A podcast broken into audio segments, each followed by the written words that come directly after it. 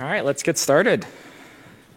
So, um, wanted to kick this off with a question. Who here has read through Netflix's culture deck, read through our Glassdoor reviews, heard what it's generally like to work there? Sweet. Hopefully, only good things. Uh, one of the things that we emphasize is candidness, since for a company like ourselves that values uh, communication with one another, honest, candid feedback, uh, you can see why candor is very important. Reed cites it in our new culture deck as one of the first top five unique traits about working at Netflix. Hopefully, if you've interacted with anyone at Netflix or seen some presentations, uh, can- the level of candor and honesty has been relatively uniform, and that's actually what we're going to kick this presentation off with, with an alternate title.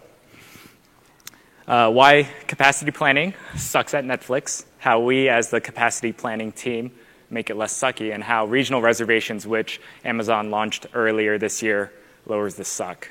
So that's a technical finance term for, for folks. Uh, Rajan, who's kind of the brainchild on how we adopted regionals in 2017, he's going to go through the process on over the course of many months, problems we faced, the solutions that we implemented, and hopefully some learned lessons that are applicable for other folks in the room. But it doesn't make too much sense to talk about a reservation strategy without saying what our actual challenges are, because you're supposed to build your reservation strategy around your actual usage landscape. So I'll start with that. We're going to bridge the two sections about talking about what our team actually does so you have higher level of context on how we approached everything. And there's actually a hidden fourth section, which is um, efficiency and capacity initiatives that we've worked in this year and um, what we're planning on in the future so you kind of get a sense on what we're trying to do in the future. All right, so I'm going to take a brief pause here. Hopefully, this is what you've expected. If you read the abstract, if it's not jiving with uh, your expectations, feel free to uh, pop out to another talk. Otherwise, we'll get started. Cool. It's a 300 level talk, so I expect most folks here already know what reservations are, but I need to set a baseline just to make sure we're all starting from the same uh, floor. So, really, you're just trading a commitment to Amazon uh, for financial benefit and a capacity reservation. Pretty simple. Uh, three major dimensions. First is type. So, standard is what most folks are familiar with. Subscribe to a particular availability zone and a particular instance type within a family. And then you can modify up and down the family sizes and then also between the AZs for the region that you chose. Convertible, uh, a bit newer, where you give up some of that financial benefit and then you can hop over between different families and between different regions. And then scheduled, which is a bit more niche, where you get a capacity reservation for a certain time slot. There's a, and it comes on a reoccurring basis, and then there's a minimum commitment as well. Duration's much more straightforward, longer, the cheaper the reservation becomes. Uh, and location applicability is also pretty straightforward. So zonal, you get the capacity reservation and the financial benefit within a particular AZ, and then regional, which is the new thing, you get more flexibility, but you financial flexibility, but you lose the capacity reservation. Okay. Just to check our understanding really quickly, talked about you should be planning against your landscape. So, say you want the latest and greatest. Standard one years, just refresh when the reservation expires with the new hardware, and then hardware is kind of coming out at, at a one year cadence now or convertible three years, and you just take a more active role in making sure uh, you're converting them whenever the new hardware comes out. So pretty straightforward. Flip side, cost to a minimum, so your best is going to be a standard three-year regional. Uh, but then you could also go down the convertible path and just upgrade to the newer gen hardware and then get the performance out of price performance benefits. So one final example, reserving for batch. The obvious one is use some scheduled instances, or you could do standard convertible zonals and then just play a much more active role in managing your reservation, swap it to uh, other folks uh, during the rest of the week, and then bring it back when you need the capacity reservation. Great. So hopefully we're all on the same page now for reservations. Let's flip to why capacity planning is challenging at Netflix. So we have a couple of bullet points here. If you kind of boil them up to the major categories, um, there's some complexities because of our business, because of the infrastructure choices that we had.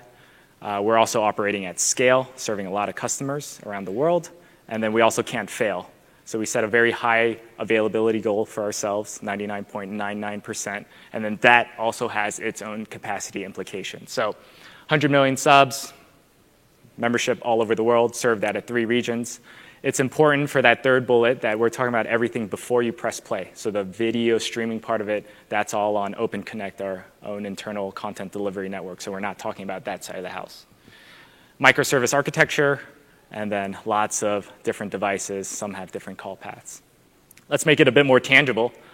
Uh, multi-account structure, why we have to bring that up is uh, capacity reservation account is one of the dimensions, and it creates complexities when you start having lots and lots of accounts.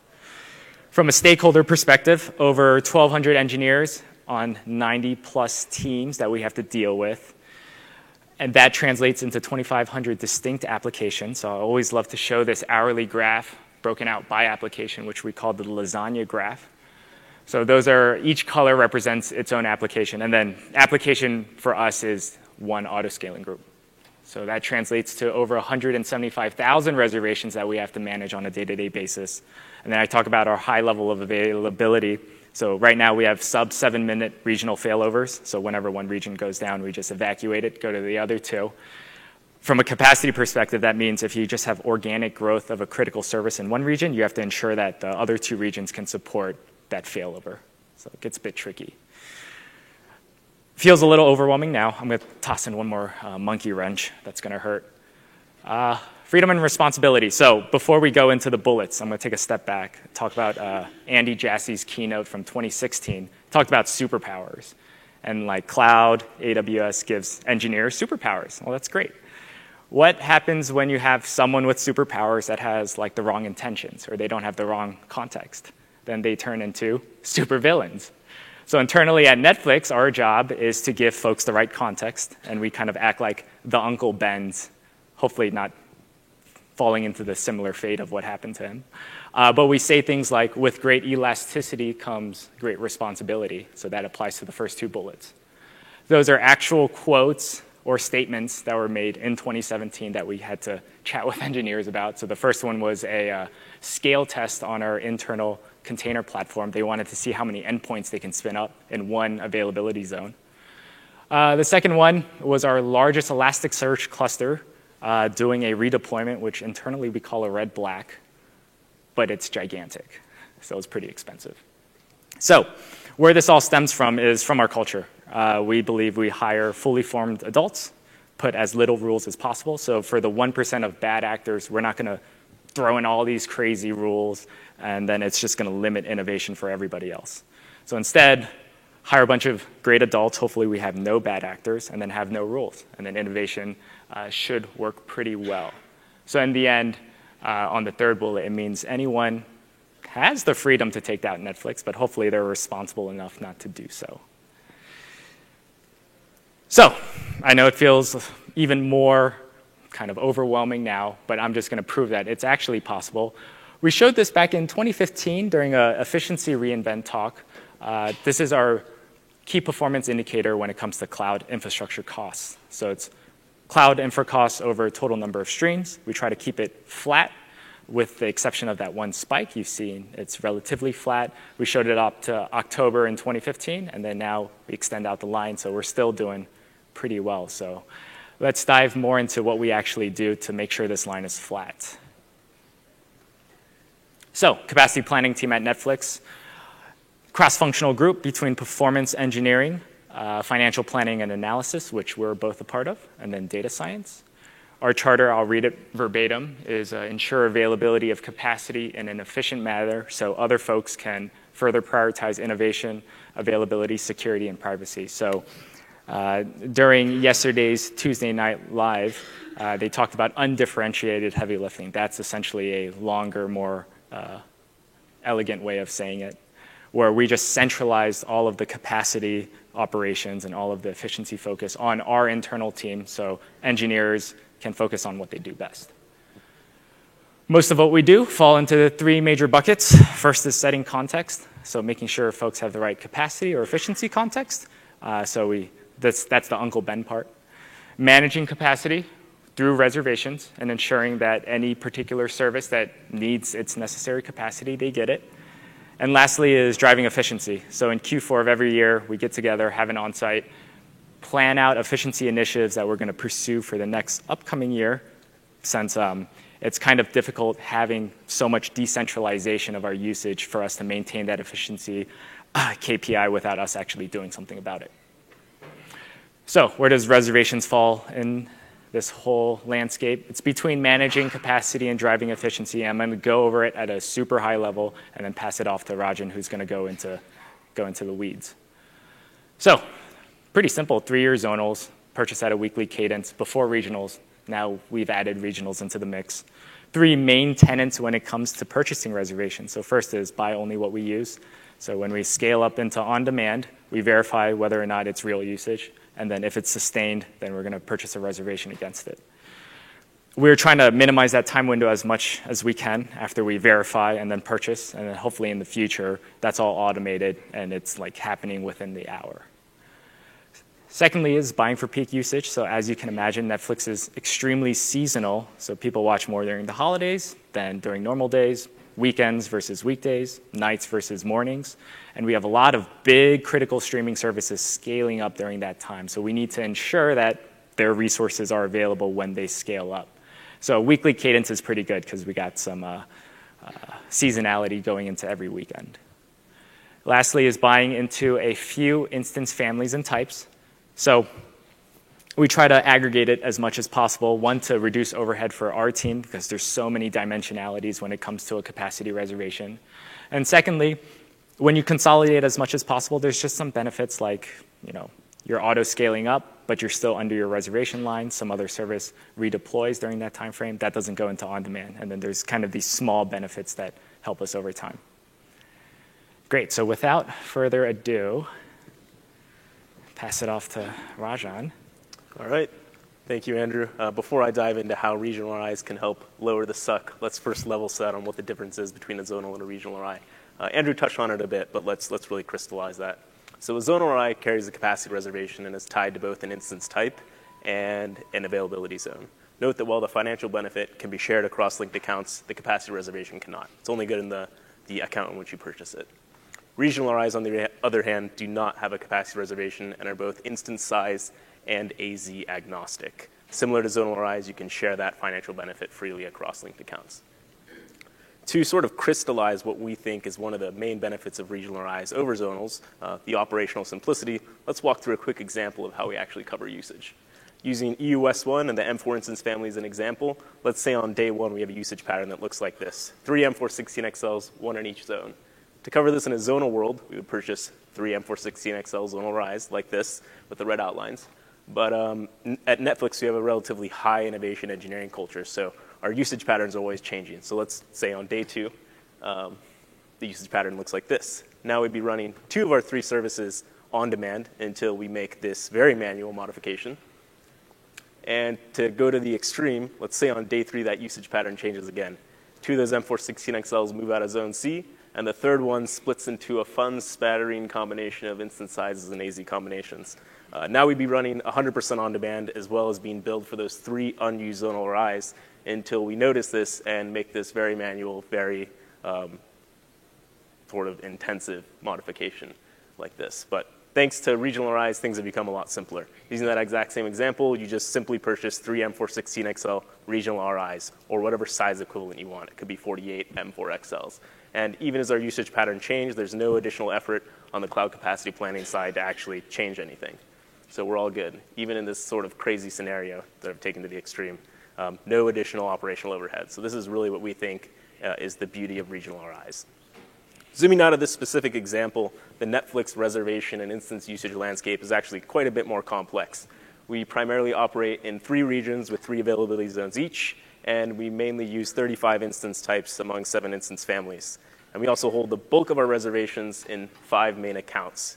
If you multiply those dimensions together, you get something kind of crazy like 1,500 RI configurations to manage, purchase, and modify, uh, which can have myself, Andrew, and Adam thinking, well, we'll just sleep when we're dead because we're just spending our entire day modifying reservations as our usage changes. And we don't get to do any interesting work like analytics or, or think about our strategy. Thankfully, regionals has made this a lot easier. So that we effectively kill the AZ dimension, we kill the instance size dimension, and we kill the account dimension because there's no longer capacity reservations that you need to worry about. This gives us a much simplified purchasing matrix and, and RIs to manage with uh, region across the top, and instance family down the rows for, for a total of 21 RI configurations. That's nearly two orders of magnitude improvement. Uh, we like to think of that as the capacity planning equivalent of achieving Tomorrowland or AWS Replay DJ success, uh, but unfortunately, we're not in this ideal end state yet. Um, nor do we think we're going to be a completely zone, or sorry, we're not going to be a completely regional RI shop anytime soon for some reasons I'll talk about later. But we have made significant strides in adopting uh, regional RIs, and now a significant portion of our RI footprint is in regionals, and we like to share our story with how we actually did that. Earlier this year, before we adopted regional RIs, we were a completely three-year zonal RI shop. Andrew touched on this a little bit, but our primary focus was to purchase enough capacity reservations to cover our critical auto-scaling services peak instance usage. Um, and our secondary focus was that financial benefit that comes along with three-year usage commitment of a reservation.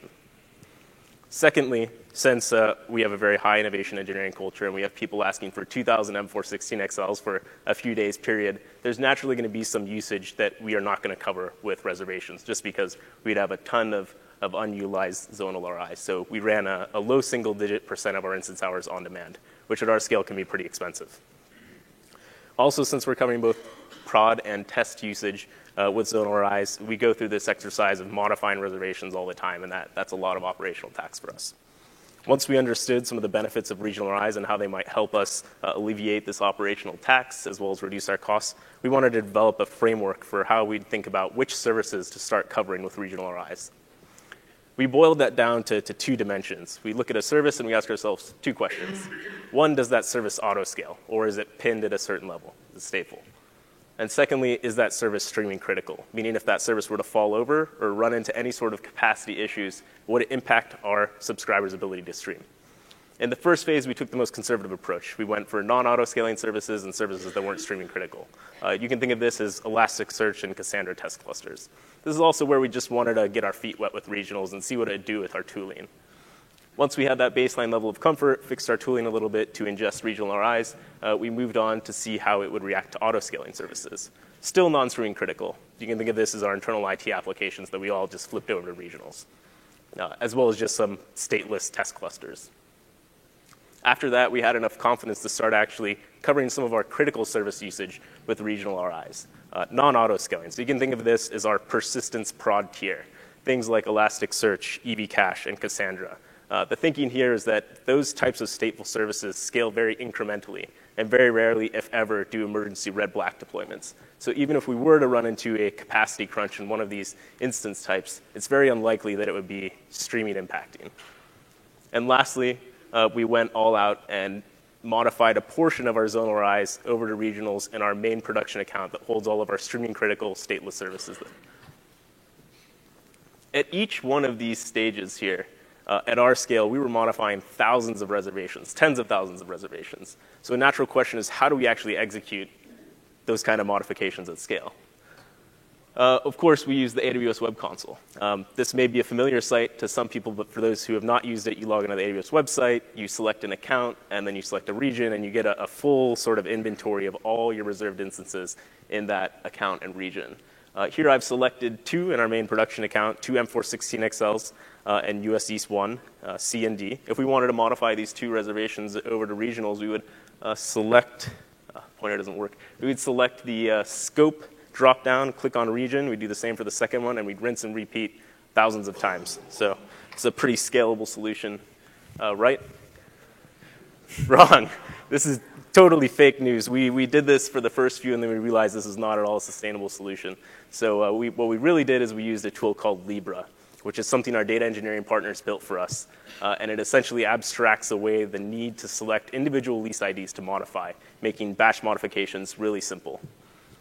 And the way that this works is it essentially asks for modification. You, you give the details of the modification. It looks at our entire RI inventory and it selects the optimal lease IDs to modify. And there's some really cool advanced features like automatic retry logic. So if any of the sub modifications of the master modification fails, you can actually retry the entire thing with just a single click. Let me quickly walk you through the UI here. Uh, you select the instance family, instance size, and region, as well as the account on the top. You click Show Graph, and you get all the AZ and instance types that you've selected. Note that the dash dash AZ corresponds to regional reservations. The red lines in each of those graphs corresponds to the RI inventory, and the uh, gray area is the actual instance usage. To make a modification, you select the instance type and AZ combination you want to modify. Let's choose M4XLs and use C1C. Click on that button there. Modification panel comes up asking you for the details. We're going to keep the same networking type in this case, keep the same size. We're going to change the zone to dash dash, which I mentioned is regional reservations. And we're going to select a quantity of 10, but you could easily do 100 or 1,000, and the user experience is exactly the same. Libre takes care of everything on the back end. Does this sound like something people would be interested in in potentially open sourcing? Does this sound useful to anyone? Okay. Sebastian's in the crowd, so you have your answer. No promises, though. Um, so up to this point, we had developed a framework of, of which services to cover with regionals. We did a, a, bunch of modifications from zonals over, over to regionals. But the next natural question for us was, uh, what is the right number of regional RIs? How do we really minimize our EC2 bill with this very flexible reservation? To answer that question, we built a, a brute force simulation or an optimization engine, which at a high level looks at our instance usage over a, a fixed time period, looks at our uh, reserved instance inventory, runs that brute force simulation of every possible regional RI inventory we could have had over that period, and it outputs a, a net RI recommendation, regional RI recommendation. Keep in mind, uh, I'll walk through some of the, the, major steps that we do in this optimization, but all of our input tables are stored in Hive on S3, and all the data processing is done on Spark. So we start out with two tables, our RI inventory and our historical instance usage over a certain period of time. It could be 24 hours, five days, seven days. Really depends on what your usage patterns look like.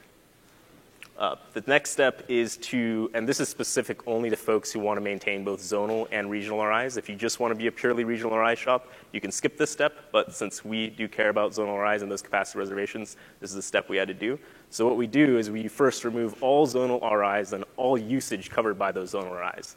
The idea here is that those zonal are there for a reason. They're there to provide capacity reservations for critical services uh, peak instance usage. And we're unwilling to compromise those capacity reservations in favor of additional financial flexibility. So we take those out.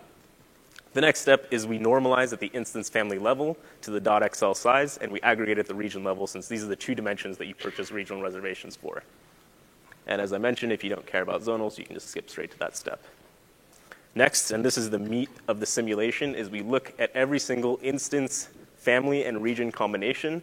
We look at the range of instance counts over our time window, and we simulate a regional RI inventory for every single count in between that range. It's a bit of a mouthful, so let me show you what that actually looks like in a very simple example. Using M4s in US East 1 over just a four hour time period, say we had usage counts that look like this. Hopefully you can read that. The range is five to nine. Um, so we would run a simulation as if we had five regional RIs, five regional RIs over that time period, six, seven, eight, and nine. So you basically blow this table out and you run five simulations.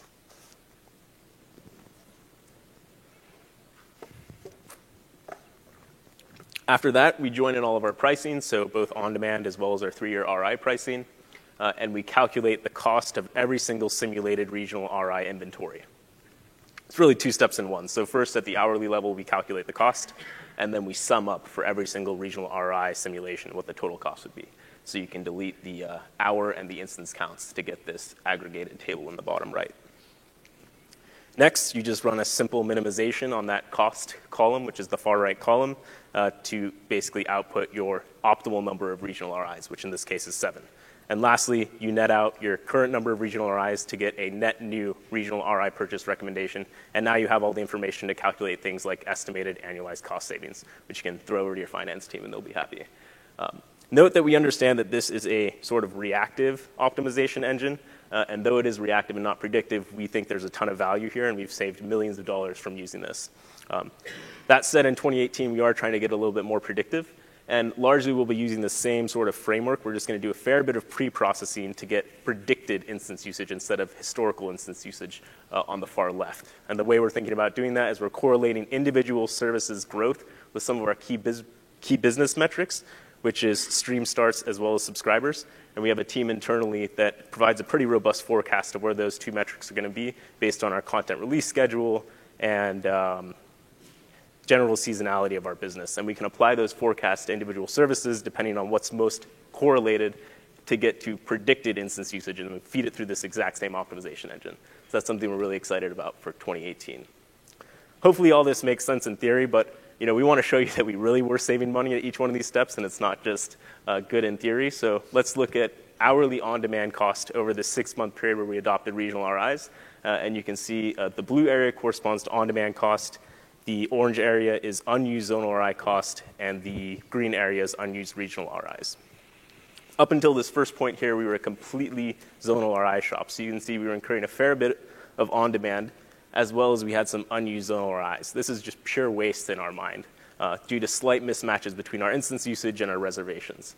So when we were testing regional RIs, it was really easy for us to just flip all those unused zonal RIs over to regional RIs and see what would happen. You can see on-demand goes down pretty nicely, as well as those unused zonal RIs go away. A few more weeks go by. This is where we sort of fix some of our tooling to ingest regional RIs.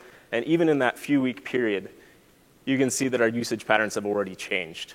Unused zonal RIs show up again, and our on-demand creeps up. At this point, we do a, a, secondary cleanup of all those zonal RIs over to regionals, and we make a small but relatively uninformed regional RI purchase just to curb on-demand. You can see both on-demand goes down as well as zonal RIs again, unused zonal RIs. And over the next two months, we developed that regional RI recommendation engine, and at around month three, we had enough conviction to actually put our money where our mouth is and make our first purchase informed by that algorithm. You can see on-demand now basically goes to zero.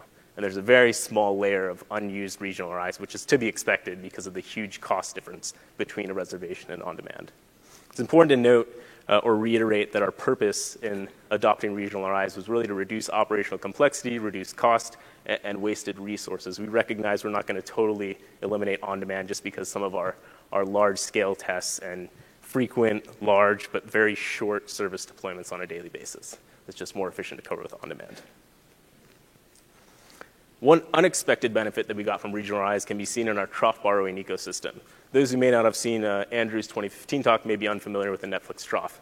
Uh, but given that many of our large critical services uh, auto scale and we purchase zonal reservations for peak usage, during non peak streaming times, there's naturally a large pool of unused resources that we can allow certain internal services like our encoding team to opportunistically borrow, essentially for free. For those who may be interested in actually supporting your own trough, there are a few things you need to have in place before you can actually allow people to start borrowing resources. The first is you must have a centralized source of truth for all available resources.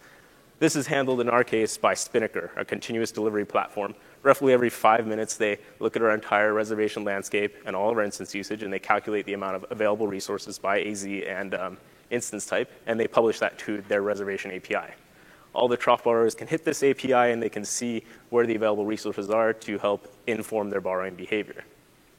The second thing is you need to have some generally agreed upon uh, borrowing behaviors or rules with all of your trough borrowers. The first and most important for us is every trough borrower must have a big red button that they can press at any time to evict all of their currently borrowed resources. The thinking here is that if anyone is borrowing on the same instance type uh, and AZ as any of our critical services, if our critical services run into a capacity crunch, we want those borrowers to be able to evict themselves very quickly to hopefully release those resources back to the general pool that then our services, critical services, can, can grab. The second thing you need to think about is how to divide up resources if you have multiple trough borrowers. The simplest example of this is earmarking certain resource pools for certain services. For example, we could say encoding, you can only borrow M4s and US East 1. And we could tell our recommendations team you can only borrow R4s and EU West 1. Um, this is something we've done before, uh, and it, we don't think it's a great solution, but it does work. Ideally, you'd be able to have multiple trough borrowers borrowing the exact same resources. And this can be done by having a centralized trough broker, or ideally, this is going to be done by our container runtime platform, which is already uh, dividing up resources among different borrowers. So they would just ingest the entire trough and give it out to everyone.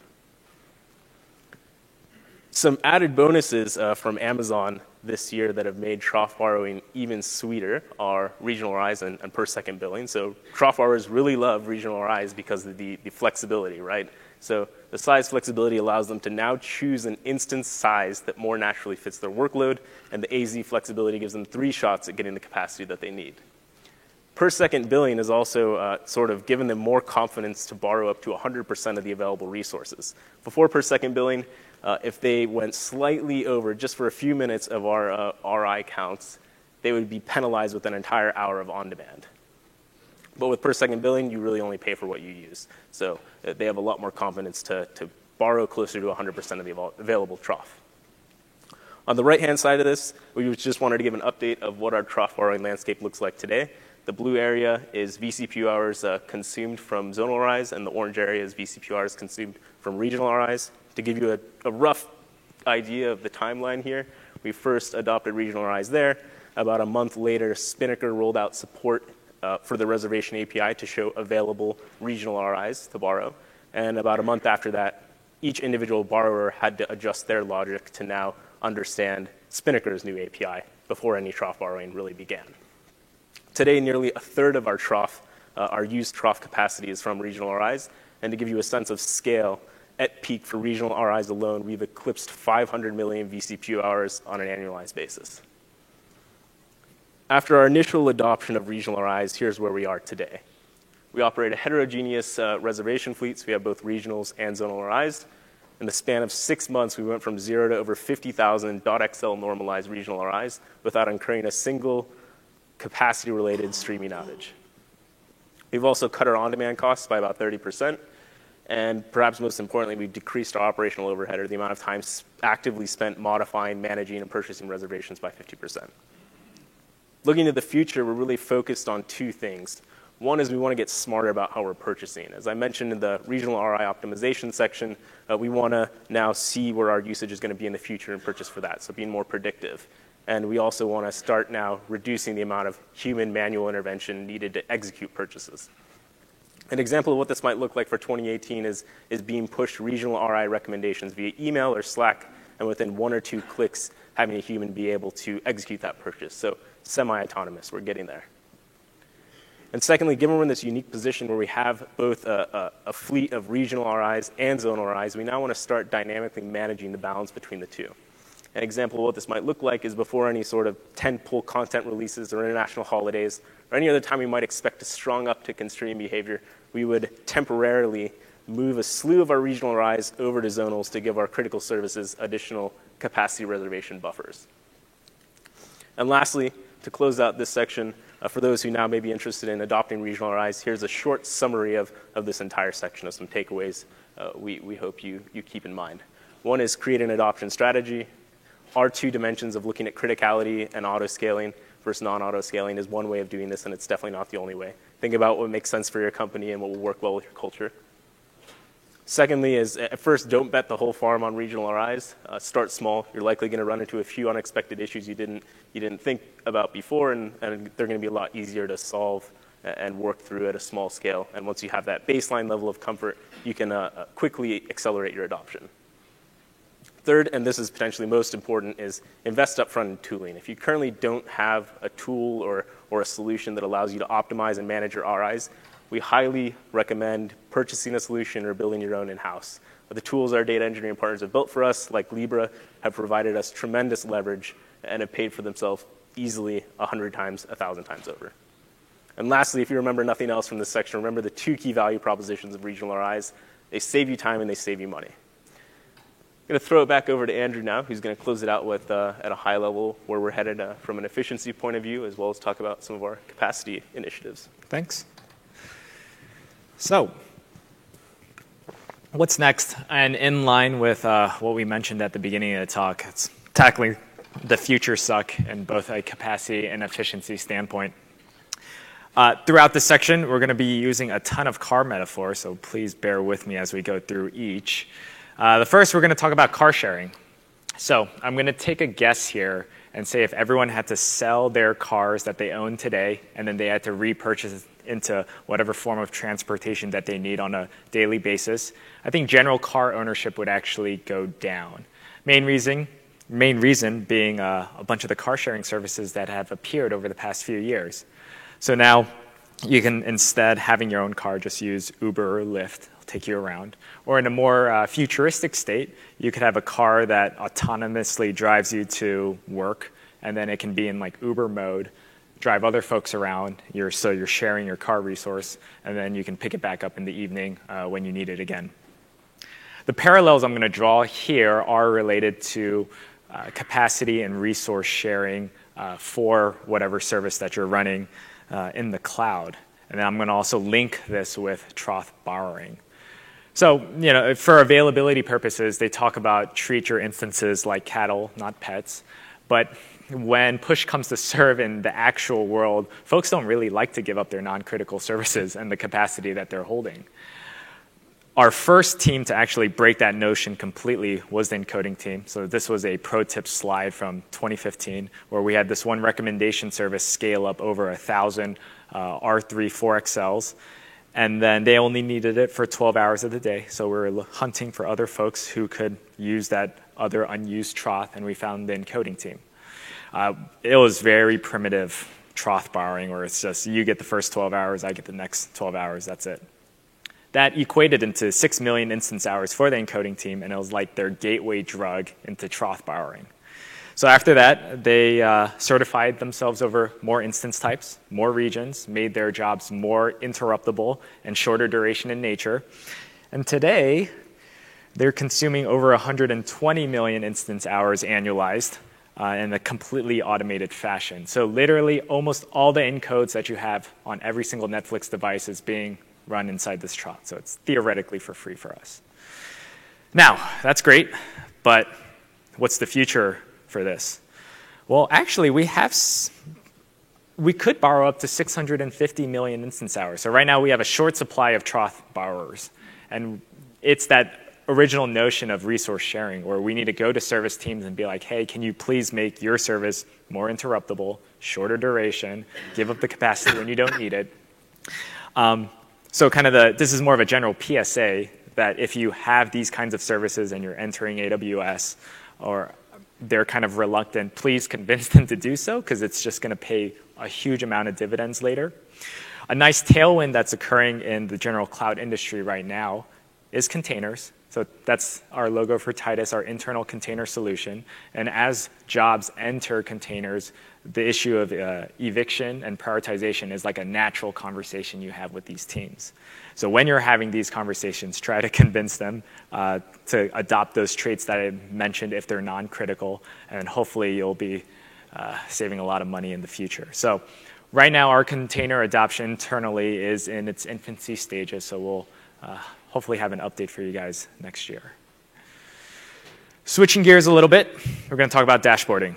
So I have to give credit to uh, JR over at Cloudability because this is a metaphor that he used in one of his summit presentations. So when it comes to driving a car, dashboard's just giving you feedback about how you're driving. This is a pretty old car dashboard, and it's probably also a pretty terrible car dashboard, given, like, just look at the speedometer alone. It's not even even intervals between all the uh, speeds. And like, why would you need to know more nuance between 90 and 100 miles per hour versus 40 and 50? That doesn't make too much sense. Uh, fuel gauge, not telling you that much. Temperature gauge, sure. But through many iterations from car manufacturers, uh, we see car dashboards like this today. So like, let's talk about the speedometer. At least it's even, so that's, that's a plus, that's a win. From a fuel gauge perspective, now we have things that calculate your miles per gallon or the remaining number of miles that you have. Or there's even colors that show you how efficiently you're driving, which is way better feedback than we had before. And then there's whole new realms of context, which is like a navigation system or temperature control. So the parallels I'm going to draw from this one is for our cost and usage dashboards, which for our engineering teams, we're giving them feedback on how they're doing in the cloud, or for ourselves, for our cloud infrastructure as a whole. We've just been slowly iterating over it over a long period of time. Now, I have to take a brief sidebar here because as I was creating these slides, I actually came across this car, which is the 1979 Volvo Tundra prototype car. And what I just had to point out was how futuristic its dashboard is. So that's a speedometer, tachometer, also shows your gearing, and also shows your RPM versus uh, your speed all in one graph. So in other words, if you have a cost and usage dashboard that looks like the Volvo Tundra, then you can just like tune out for the next three minutes because you're already set. You're in a good place. So bringing it back on topic. So this was our first cost dashboard that we released internally. Um, not too much going on here. At the top, aggregate cost. In the middle, you have business context. At the bottom, 3D bar charts uh, on a time series. So just on the 3D bar chart alone, you could probably scrap this dashboard. The issues was it was way too granular, and it actually didn't tell you what of your services were growing. Now, during the same time period, we had a higher level dashboard for managers and directors that had our cost per stream broken out by the major sub functions internally. But then we had managers and directors coming up and saying, hey, I'm 0.005213 of cost per stream. Like, am I doing a good job? Honestly, we couldn't tell them at all. So we decided to merge these two and create a more simplified dashboard, which we presented at 2015's reInvent. So on the left, usage, on the right, growth, bottom, time series, and then we added some business context that we had to uh, scrub for this presentation. So much more simplified, and it did us well for two years. But over time, we found like it wasn't adding platform costs, or it wasn't using all of AWS's service costs. And we want to give people more and more accurate and more timely information. Brings us to V4. So let me set up uh, the dashboard first. Very top, total usage. Uh, right under is two of our main business metrics, which is stream starts and number of subscribers. In the graph, we're showing on the x-axis uh, the nominal size of your service. The y-axis is the period over period percentage growth, and then the size of the circle is the nominal dollar growth over that same two time periods. And then we add some business context uh, lines in red and in black. So immediately, your eyes should be focused on the biggest circles that are above the red and black lines, and then the further to the top right, the more concentration you should have on those particular services. So first, what we added, a lot of business context. Second, we added more platform costs. So we've seen like the rise of platforms at Netflix, whether it be data pipeline, uh, our Hadoop jobs, our internal monitoring solution, Atlas, and people are kind of like throwing their workloads into these platforms, and then they're like, hey, my costs went down. It's like, no, that's false. So what we did, we took these platforms, figured out a metric for each platform about what's a good representation of their usage, and then just applied that against their EC2 costs, and then did some light tagging, and then reattributed out those costs. So we're giving people a much whole, more holistic view of their actual usage and costs. Lastly, these are just two of the point of views that we have inside our new set of cost dashboards. There's uh, over 10 of them that you could individually subscribe to. So just more versatility for managers or for individual engineers or for VPs to subscribe to so they are getting the right and proper context. So let's actually uh, pump the brakes for a bit and then talk more at a higher level. So like driving with feedback manually, sure, that's great. But where do we really want to go? We want to go more towards automation. So we're going to use a, a driving on the highway example here. So right now, it's driving, everything's super manual, look at your mirrors. And the future state, what Rajan talked about, is a ton more automation where you're just touching the wheel every so often and then the rest the car handles for you. So we are pretty far away from that, so we're not going to talk about our automation goals, but there's this intermediary stage that we're at today, which we're going to call smart alerting. So I'm, if you have a car within like the last five years, say you're driving on the highway, you take a left, there's a car there. Either your driver's side window will, uh, mirror will flash at you, or there'll be a noise, and that's what we call smart alerting. So you only get context when it's applicable. Well, one of our specific use cases internally is related to when we have on-demand spin-ups. And now we get these nice daily email digests that show, like, okay, uh, M44XLs in US East 1C is the primary offender, and then you can click in and drill in to figure out what that actual usage is. And we're just going to slowly automate more and more parts, um, and then eventually, hopefully, we'll just get to full-blown automation. So we have alerting set up. For this, we have alerting set up for like performance, um, degradation at like the resource level, and we're going to hopefully set up enough alerts and then just slowly automate all of them to get us to our future state. Great. One last car metaphor. Hopefully, you guys are still with me here. This is related to washing your car. And then this is going to be the stretchiest metaphor of the bunch. So, you're driving along down the road, and then you see like a rust bucket and you're like, oh my goodness, that looks terrible. How did that car get to that state? Well, it's actually dust and moisture is the primary two offenders. So what happens is dust falls on your car, moisture kind of locks it in place. And then over time, there's just micro abrasions. First on your wax, degrades the wax. Then on your paint, degrades the paint. And once it hits the metal, that's when uh, nice cars like this turn into rust buckets like this one. Now, why I said it was a stretch metaphor is I'm going to bring that with data growth.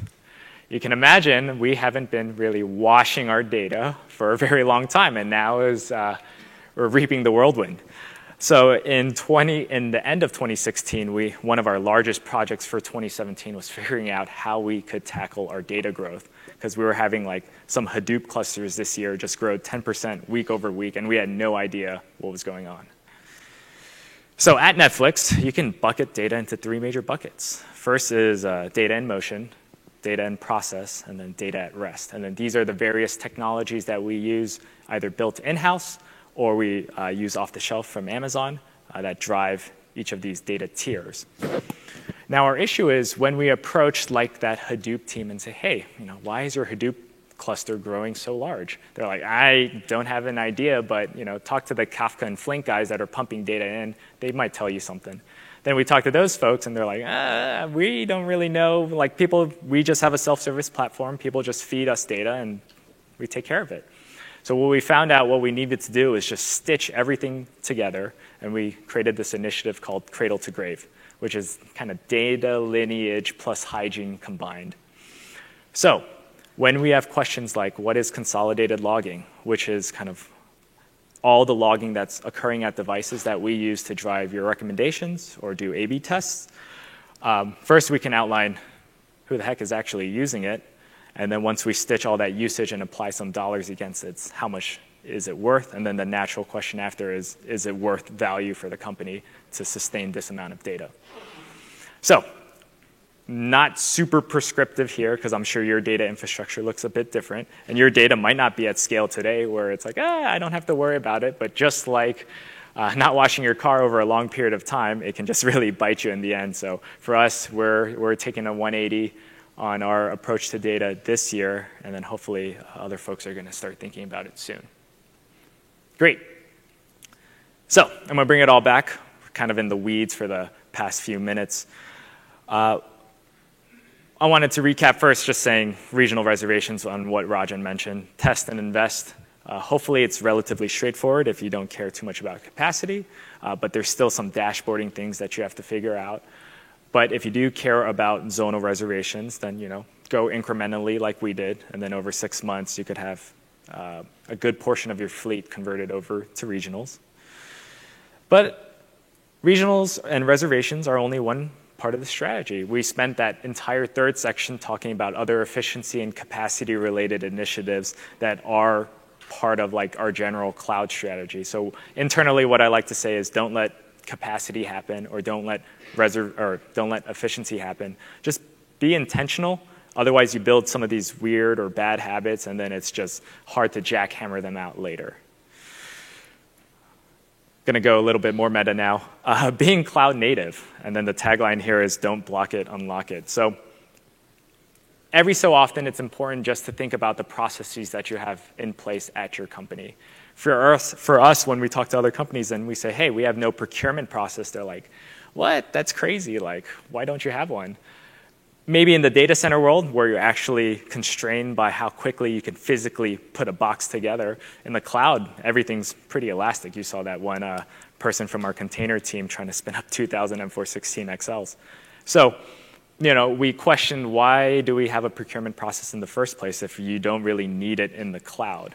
And then every so often, through our offsites mostly, we question about some of the processes we have internally and whether or not it still makes sense. So um, it's just important always to take a step back every so often and be like, why am I actually doing this? And then is it cloud native or am I just kind of creating an artificial blocker that's a legacy from the data center days?